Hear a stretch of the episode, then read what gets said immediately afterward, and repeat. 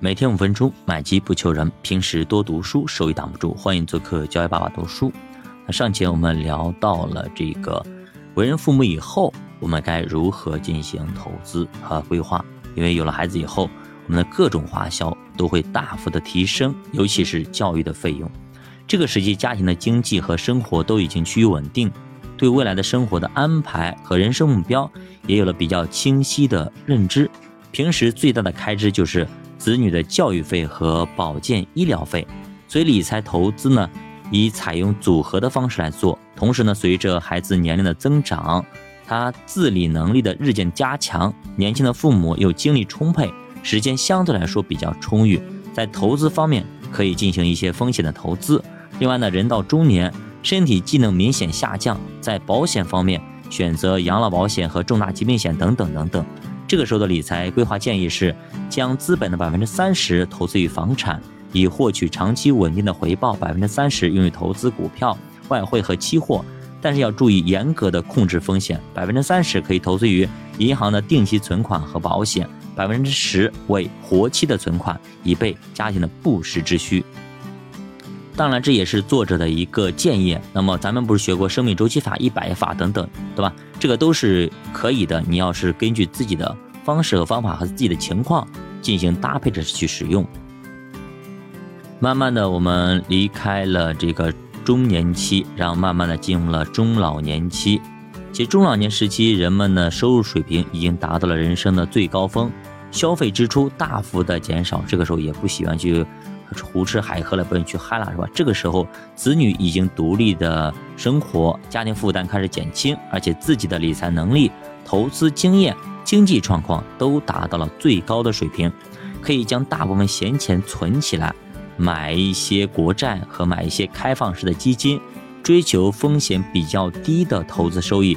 这个时候已经步入人生的中后期，所以不适合。投资风险比较高的理财产品，否则一不留神就会断送自己积累了一辈子的财富。尤其是退休以后，要合理的安排自己的晚年的医疗保健、锻炼、旅游等各项支出，投资和花费要更加保守。同时，这个时候要非常注重养老保险的投资，因为呢，现在老龄化、长寿时代已经来临。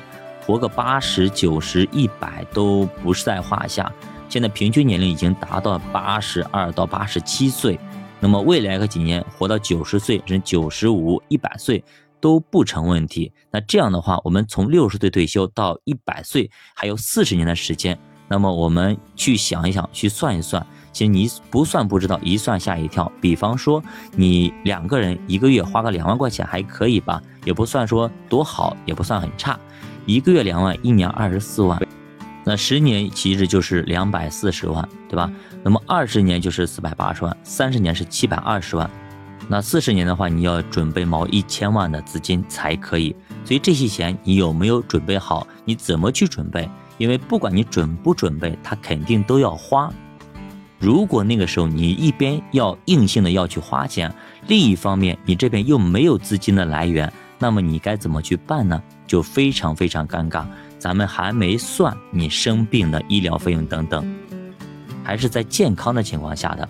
所以这个时候理财的建议就是，可以将呃你的资产的百分之四十用于定期的储蓄、债券和保险，百分之四十用于活期的储蓄，百分之二十用于投资股票和同类基金。其实它就是做了一个呃二八的一个法则，就是呃股二。债八的这样一个组合，当然呢，它这里边没有完全的去做债啊。那作者的他这个建议，说实话，他的投资收益率相对来说是不太好看的。我更多的建议大家还是要去做一个资产的配置，合理的配置，这样的话会更加的稳健。虽然说二八组合也可以做得更加的好，比他这个好很多。我们在新米团都有讲过，大家去看一看。如果不懂，你可以来咨询我。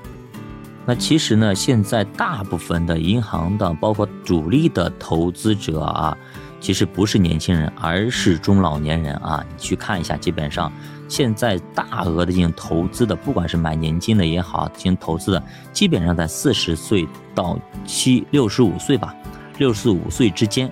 而且呢，五十岁到六十岁是主力人群啊，主力人群基本上是一百万以上的投资非常多，甚至是一千万、一个亿的都很多，所以这一类人群是非常大的一个主力人群，因为他们的资金是非常多，而且财富积累也非常多。而且赶上了我们中国改革开放的一波的红利啊，所以现在呢面临着退休，所以手上呢有一笔钱需要急需去投资，为自己的养老做规划。因为毕竟现在国家也在提倡养老金的储蓄，毕竟国家的养老金不多了啊。如果按照这个速度去领下去，交的人越来越少，领的人越来越多，那么到二零三五年可能啊就比较危险。所以呢，现在养老金也在试图的去扩大收益率，但是。抵不住养老这个老龄化的一个大幅的进程，滚滚而来啊，挡也挡不住。但是生育问题无法去解决，新生人口没有，老年人越来越多，这该怎么办？是一个非常严酷的一个问题。不管你是呃去鼓励怎么三胎四胎放开，好像没什么效果。现在又开始让大家去捐精子等等啊，非常火热，对吧？呃，可能后期真的像科幻电影里面一样的，真的是到最后就是。呃，真的是像那样一样的，就是人直接去造人类啊！不管怎么说嘛，现在还还有一些就是说不不领结婚证也可以去呃生孩子等等啊，就是想出了很多的歪招啊。呃，一个目的就是想让这个出生人口能够多起来，让大家都愿意去生。其实现在大家都知道，我刚刚说过了，一个孩子三年的补习班的费用就六十多万。你想想看，两个小时一千二还算便宜的啊，还算便宜的补习课，还不算其他的一些开销。想养一个孩子，真的要算下来啊，从他写上幼儿园到上培养成大学毕业，这个钱你真的没有个三五百万，真的很难拿下来啊。所以说你要让他培养的更好，可能还要更多。所以这个钱投资下去，能够承担多少回报不说，单单就从这个硬性的一些支出来说。可能咱不说三五百万，最起码一两百万要的吧，这个钱那普通家庭怎么去承担呢？所以说为什么不敢生孩子，就是因为这个东西光教育费用都那么多，还有后面的买房子、结婚等等，还要占一笔钱。现在房子动不动都是两百万、三百万，甚至上一千万都很多了。对我们这边，你像四万块、四万一平米的话，一百平都要四百万了，对吧？那么有些甚至。你要买个一百五十平的，啊，对吧？你这样算算都要六七百万啊，甚至有些五万一平的，说十万一平的，那更不得了了。所以这个是一个非常大的一个问题。如果啊不去解决住房问题，不去解决这个教育问题，那可能真的啊让年轻人去生孩子，还真没有那么那么大的动力。但是。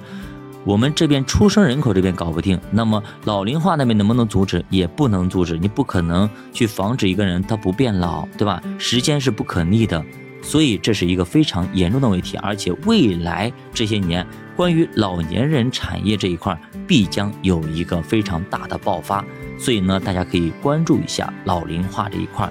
有哪些产业、哪些方面是必须要去做的？国家要大力倡导的。你去看一看国家的文件头条，你就可能会发现一些端倪。教外读书陪你一起慢慢变富，我们下期再见。